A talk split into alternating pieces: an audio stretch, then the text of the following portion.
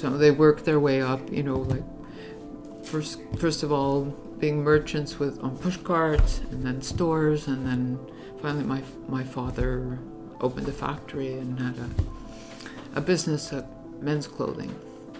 So I grew up in you know fairly like sort of middle middle class, you know, never never wanting anything. Um, and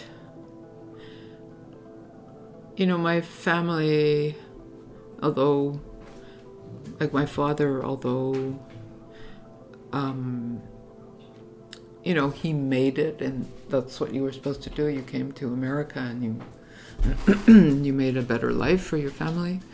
Um, there's still all the, you know, dislocations and, um, and then what do you do with your kids who are growing up, you know, different in a different world and so on. So I my I was um, the expectations my my my family my my parents had of me that uh, I would you know maybe at the age I would go to high school and then at the age you know after that I would get married and have kids and that was the expected thing. and it's true that most of the girls I went to high school with did get married right away. And also, I grew up in Outremont, which was then like a a Jewish enclave. You know, especially like uh, Jews that came from the same area as my parents, um, including uh, William Shatner's parents. they came from Romania, which is uh, and now it's part of the Ukraine. You know, so but but you know, as Jews, they had no attachment to. They didn't feel they were Romanian. You know, they were mm-hmm. Jews, like, and they grew up in a kind of ghetto.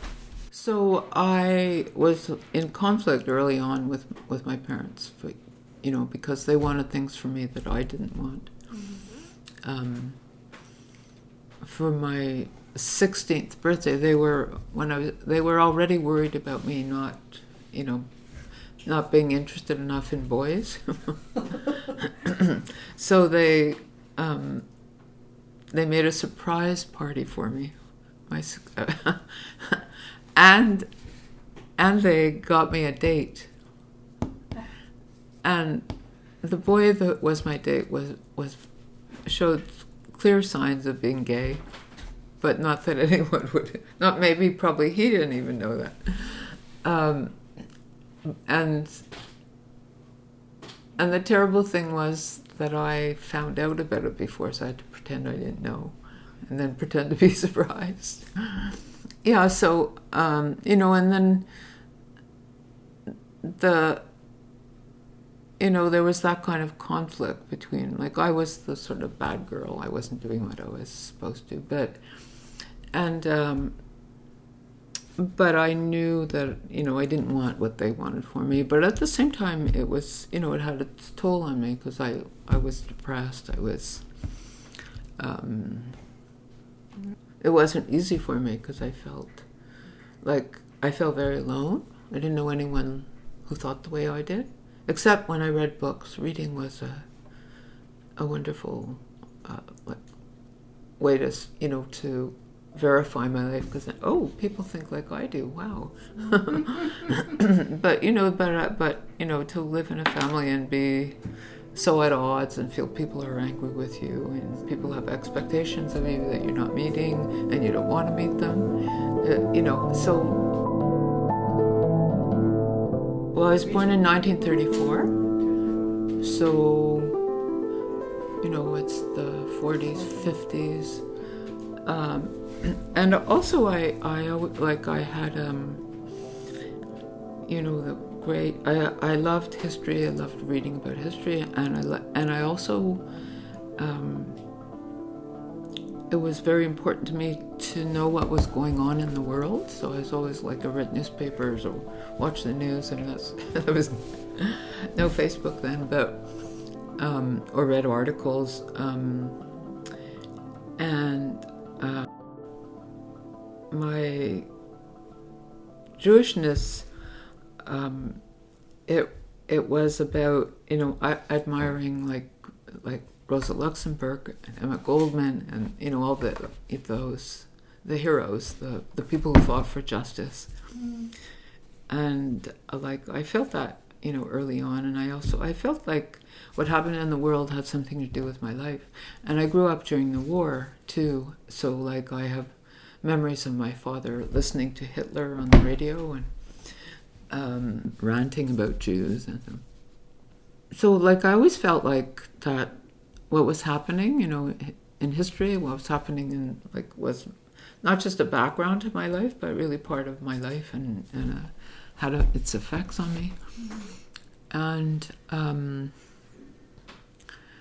I did get married at 28, like years after I was supposed to, and had two kids. And actually, um,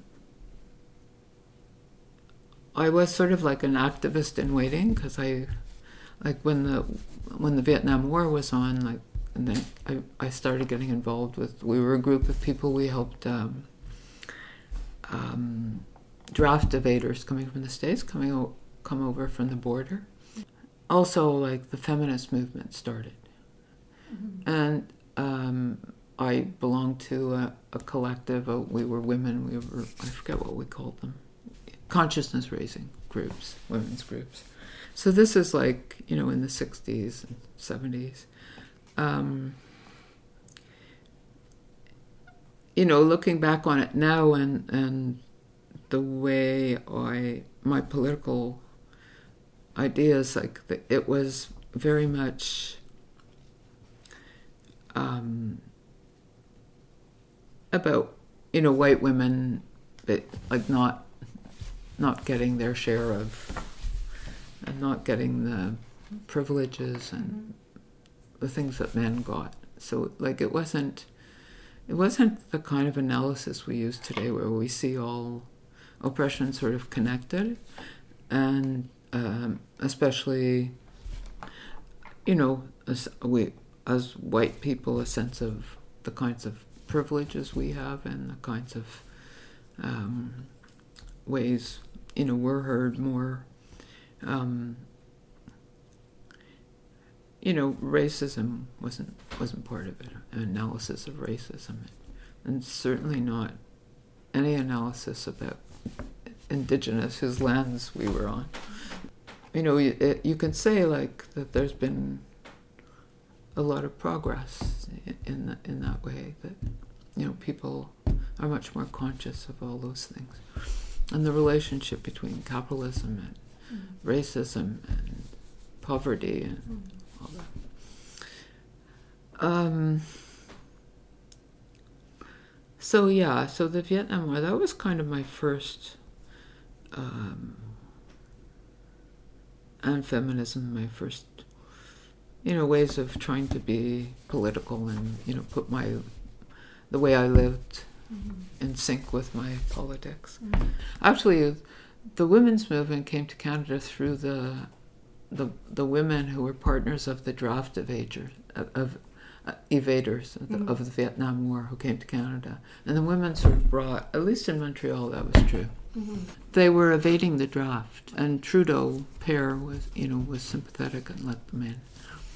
Yeah, we just went to the border and welcomed these draft evaders in and to Canada, you know, and help them help them find places to live and mm-hmm. yeah. And actually, a lot of them taught at uh, Loyola, which was separate from Concordia then. Mm-hmm. And they uh, actually they there was a racist incident against uh, one of the professors who was a, a black guy, or I think.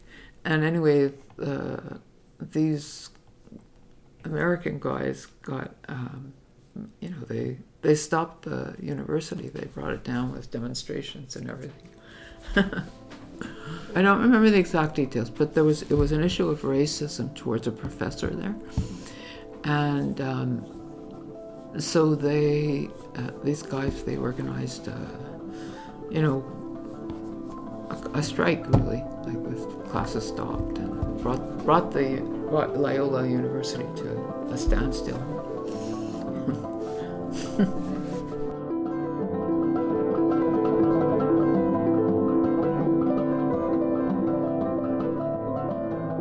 I was living in uh, NDG, um, and uh, and my kids grew up there. I I went to McGill for a year, but I didn't. I just I didn't really take. I I went to classes I wanted to audit, you know, rather. And then I went to uh, Rhode Island School of Design, study art. It was it was very hard to get my parents' permission, but finally I did. I think I had um, an aunt, my father's sister, who um, she. I think we had a kin, we had some sort of kinship because she she was a socialist. She had a, a little salon of you know socialists because there was a lot of socialists and anarchists and communist Jews then in you know, the uh, leading strikes and so on, um, and uh, you know, participating in in ways of getting justice for working class people. So there was there was that kind of Jewish community. Yeah, she was a socialist. She was a vegetarian. She got married. She got divorced. This is the early part of the 20th century, and she wrote a novel about life in what they called the old country, where they came from. And she became schizophrenic. And I'm sure it was all the weight of, you know, being so different in the family. And uh, so she was institutionalized in the Douglas Hospital. And she was there over 50 years. Because I, at that time uh, they didn't have you know medications. That, like actually if it had been a la- in a later period they would have released her and put her on meds. But um, and I think um, I think my I think she saved me in a way because I think my father worried that if he you know took up this oppositional um, stance against me. You know, I mean, he did he did in some ways, but um, he was worried that I might turn out like you know the same thing might happen to me. So I think in a way, I think she was my savior in a way. That I, and of course, it was a, I lived in a different time. You know, much more open society had a lot more freedom. Um, and by the way, they told when they institutionalized her, they told us she had died as children because it was such a shameful thing at that time. And uh, when we were adults, one of my uncles told us. So I used to go visit her, and she was like this. she was the most, you know, intelligent, knowledgeable person in the whole family. You know, and she really she knew what was going on in the world, and she read and everything.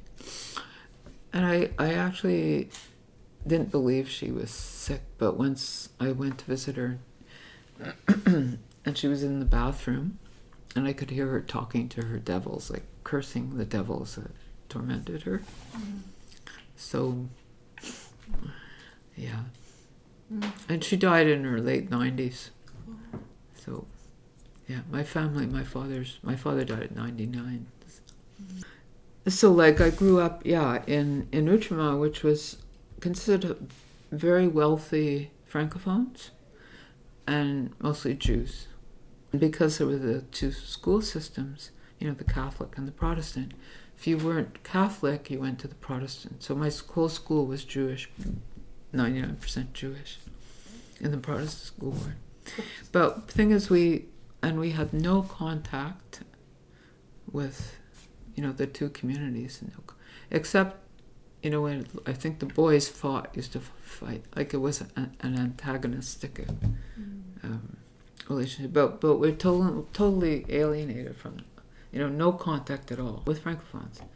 Well, you know, there with the British North America when the British took over France and the French colonies here, mm-hmm. the they gave a stipulation to the Catholics could have their own education system, and so if you weren't Catholic, you went to the Protestant school board, Well, you could be Muslim or Jewish or anything, but you you went to the Protestant school board, yes, and were taught in English, and taught French very badly by, because at that time, uh, a woman who was who, a, te- a woman who taught in the Protestant school board um, couldn't be married so a lot of our teachers were women who, you know, there was nothing else they could do. and They never married. They and they didn't necessarily like kids. So we were badly taught French. We never used French. We we had no contact at all with with the, you know with French communities. And the city at that time was very, you know, divided. So Outremont was you know wealthy francophones like Trudeau's family lived there and Jews in Outremont. Um, you know, in the East End, it was largely working class francophones. Mm-hmm. I never went east of Saint Laurent. I never spoke to a francophone until I was an adult. I never knew one. Uh, Verdun was like working class, Irish, Scottish, you know, immigrants. So the city was all like all these different enclaves. There was a, a small black community in, you know, in Little Burgundy. So it, it, like it's the Montreal that is now is like, you know, completely, completely changed. Yeah, I mean, yeah, there weren't walls, but you know, it's just that's where people, if you if you were Jewish, you this area. If you were an immigrant from Scotland or Ireland, you, you lived in Verdun.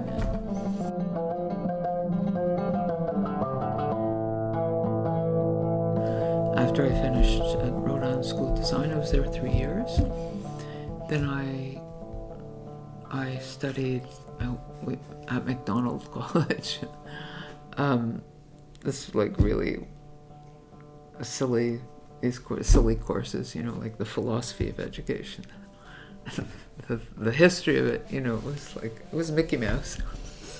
but then, and then I taught, um, and, my, and I first taught in Verdun, the Protestant school board in Verdun, and that was the first time they had seen a Jew or had any contact with a Jew. I mean, this is what the city was like then and they weren't sure what to do with me. well, I, I, one of the issues was uh, in like in all these schools, you said the Lord's Prayer. You know, the whole class stood up and said the Lord's Prayer, and they wondered like if I could do it, or they, would I want a substitute teacher? You know, it's just that I, I was like a, you know there's something they've never never had contact with, no Jew. And then I taught two years. I taught art, and I I taught two more years in um, the Protestant school, uh, Montreal High School. You know that's on university. And at that time, yes, in both at that time in all the schools, boys and girls classes were separate. We grew, we weren't allowed to wear shorts on the street when I was growing up.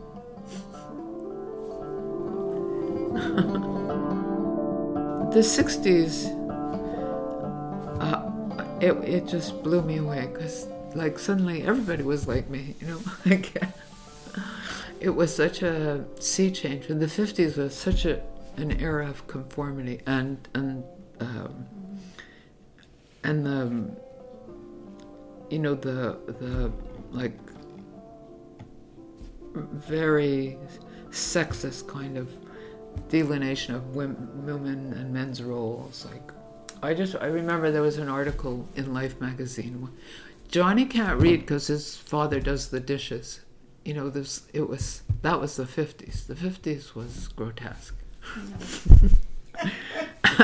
so when the sixties came along, I just couldn't believe. Like suddenly, you know, wow. no, it's just there was something happening everywhere, and it like you know in the state against the Vietnam War, it was like you know sex and drugs and but but also good you know polit- real criticism of society and and um,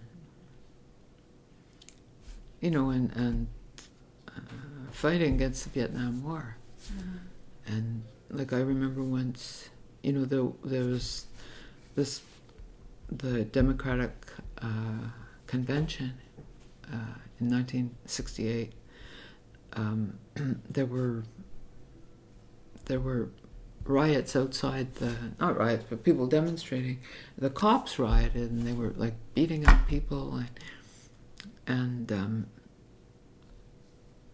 they were ferocious you know. Um, and uh, I was watching our television and, and they were the, the they were chanting the whole world is watching the whole world is watching and it's true like I was watching yeah, like the 60s was just revolution. It was amazing. you know, the criticism of the Vietnam War, maybe a few people were make were drawing relationship between racism and racism in the states and um, but not many you know it was sort of centered on that like against the war you know which was horrible and you you know the history of it, eh? Like the French lost Vietnam, so the Americans went in, and they you know so many people killed, and they dropped or Agent Orange, and you know, and people, and there's still, you know, kids being born with, you know, terrible, yeah. monstrosities and that time it was very important. It was very uh, you know, inspiring and everything, but it wasn't. I still think like we're further ahead today, and you know how we analyze things and yeah. where we put we put it all together and we see things globally. And, mm. But I, I I think it's only say in the last twenty years um, that I really feel. Um, that I'm, you know, an activist and, you know, doing meaningful things. Um, and I and I, I largely it's you know because the anarchist anarchist movements here, the young people who are like so inspiring. Um, I think now it's more than ever. I feel like I belong. Like I'm in a community, mm. you know that that uh, is trying to do something to change things and um, and the the, uh, the like anarchists like present day anarchists were were not really around until about 20 25 years ago and, mm-hmm. um, so I think like I gradually became just became more and more of an activist and you know I, the, I was able to because what other people were doing and how inspiring you know, it, you know, especially uh, especially inspired by young people and mm-hmm. You know, and I I feel at home in a way, like you know that. Um, and you know my involvement with Tadama for Palestine is, has been important to me. Um, just working with people, you know, working on mm-hmm. issues and mm-hmm feeling, I mean, you know, there's a lot to despair of, and I often do despair about this insane world. But then, you know, the the other part is, you know, just like keeping, you know, not giving up, mm-hmm. keeping, trying to do whatever one can. Mm-hmm. You were teaching at, uh, at uh, Verdun Then after that, you went to teaching Montreal High for two Montreal years. High for Yeah. two years. Then Then uh, I, um, my hus- then husband and I, we thought we'd like to live in England and see what that was like. And my son was born there. And we stayed six months and we left because we couldn't stand it. I mean, it was hard to live just economically. Um, and it's just like really, really awful racism all around, and we just I don't know why we thought we thought like socialist England, you know. mm, But so we came back after six months, and um, I spent a couple of years. I, I don't know how long.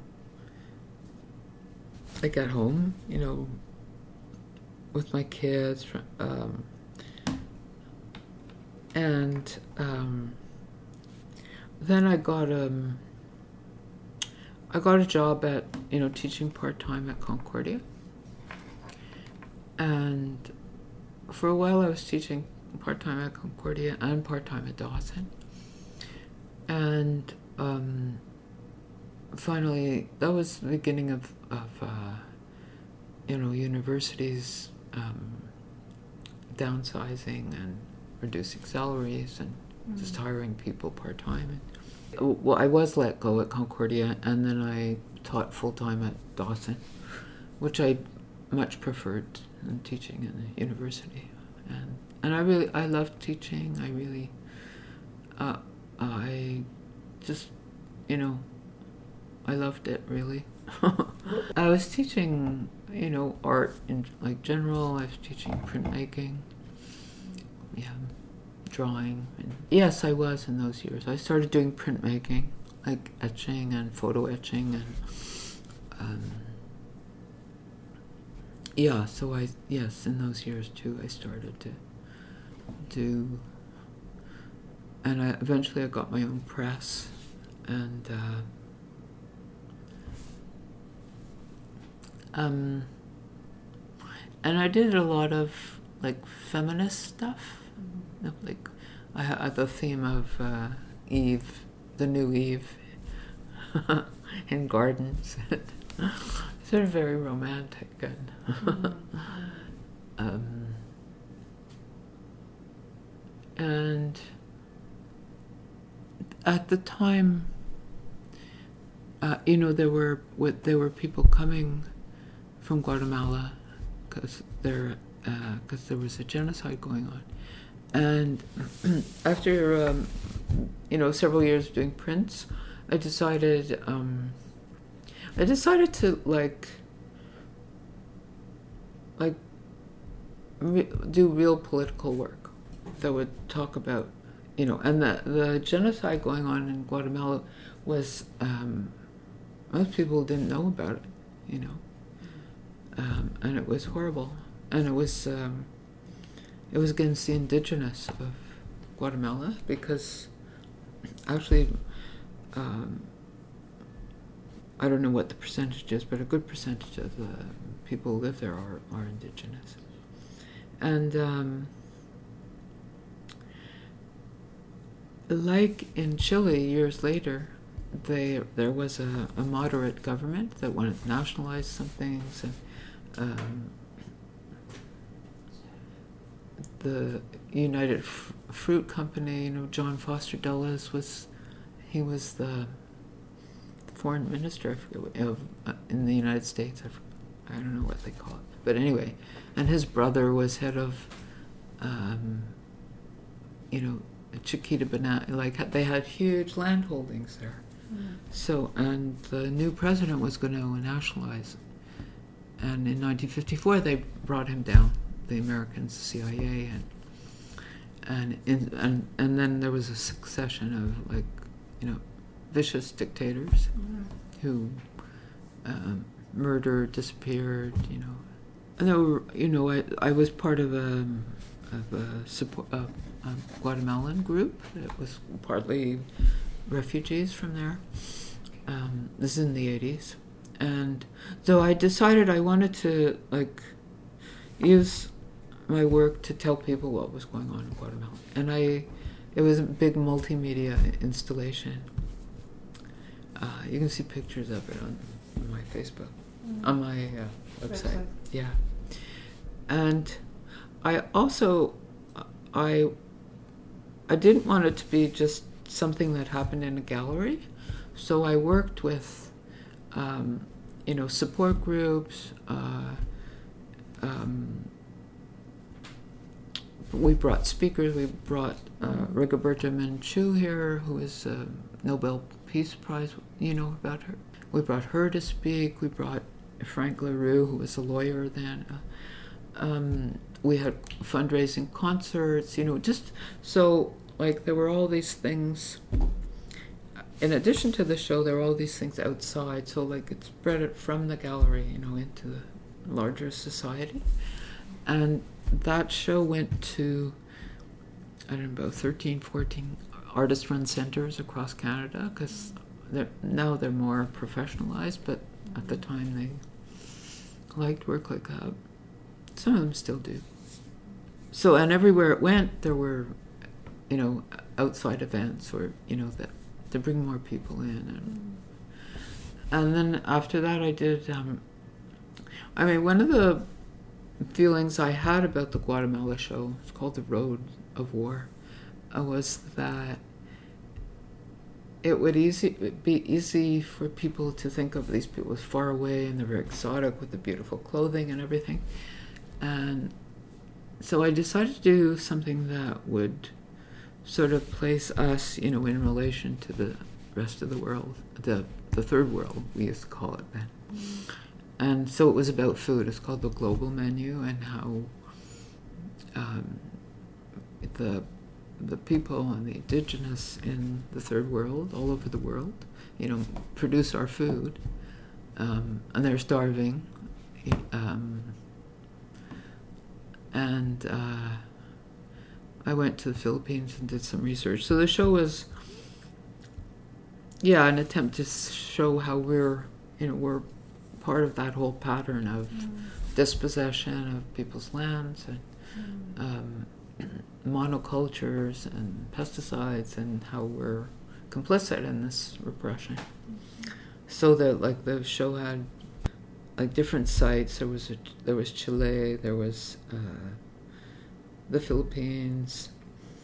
Um, there was like a Canadian dining room. There was um, a Canadian supermarket, and that that and for that show too, uh, it went to not as many places, but um, quite a few to A Space and Mm. um, um, like in Montreal, we had like um, QPIRG McGill then was uh, taking people on supermarket tours. So, you know that we that was fitted in, and there was like um, anti-poverty groups, and again, so we had all these other activities and concerts and fundraising. Alanis sang for you know in a concert. In the '90s, I I I just I wanted to do. Um, I was starting to fall in love with Walter Benjamin, and I decided to do uh, work about him, about about his ideas and his life, but also. It start. It's like there were five different installations, and one was called Cassandra, an opera in four acts, and um, my video, you know, my video that was with my brother and I, that was part of it. And Cassandra, because, um, you know, I she's the, she's the one that sees all these the dangers and wants to warn people. You know the myth of Cassandra, but she's not listened to. So that she was a daughter of the king of Troy, you know, in the Trojan Wars, and um, I guess the Greeks was it, right? That um, brought this the Trojan horse into oh into the you know as a gift, and she knew that there was it was full of soldiers, and she tried to warn them, and they and and her father. Uh, said you know shut up but actually actually it starts for before because um, um, who's the greek god the beautiful greek god he falls in love with Cassandra, and uh, she doesn't want him. So he says, "Okay, you will see the truth, but no one will believe you." and the and the rest of the four others were about his work. Um, you know, this this was a, an actual object, you know, a real object in, that I made. if there if there was there was an actual old TV set, I used a lot of old radios and because he talked a lot about new technologies and how they change us, but we don't realize how much they change us until later. And that was um, like parts of it showed a different installations, showed different galleries. Um, and in Canada, and then in in um, where was it? In Cambridge, Ontario. I, I had the whole show together, all, all, all parts of it. So, uh, and that that's sort of like um, the last the last time I really showed anything. I, I sort of came to think, ah, I want to get out of the art business. I don't want to. I don't want to be a professional artist. I want I want to be a, an activist artist and just have all my, my like place my work in a, in the sphere of activism. And so that was you know like the late late nineties, and so since then I do that. I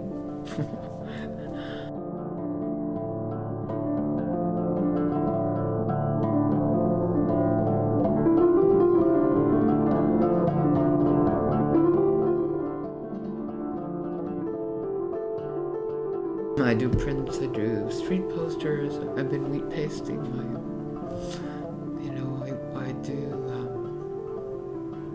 I keep working in different ways in art.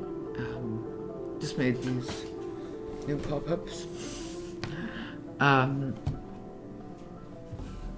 I like living in St. Henri, like it's a nice community and there's lots of young activists and uh, and also the there's Popir, which you know is a community organization that works on housing issues and uh, housing for low income people and against gentrification. And they um, put it three times a year. They put out a little newspaper, and I do a column for it called People's History of Montreal. And um, and then this summer I've been wheat pasting them around, like enlarging them and wheat pasting them, which is uh, something I always wanted to do. So-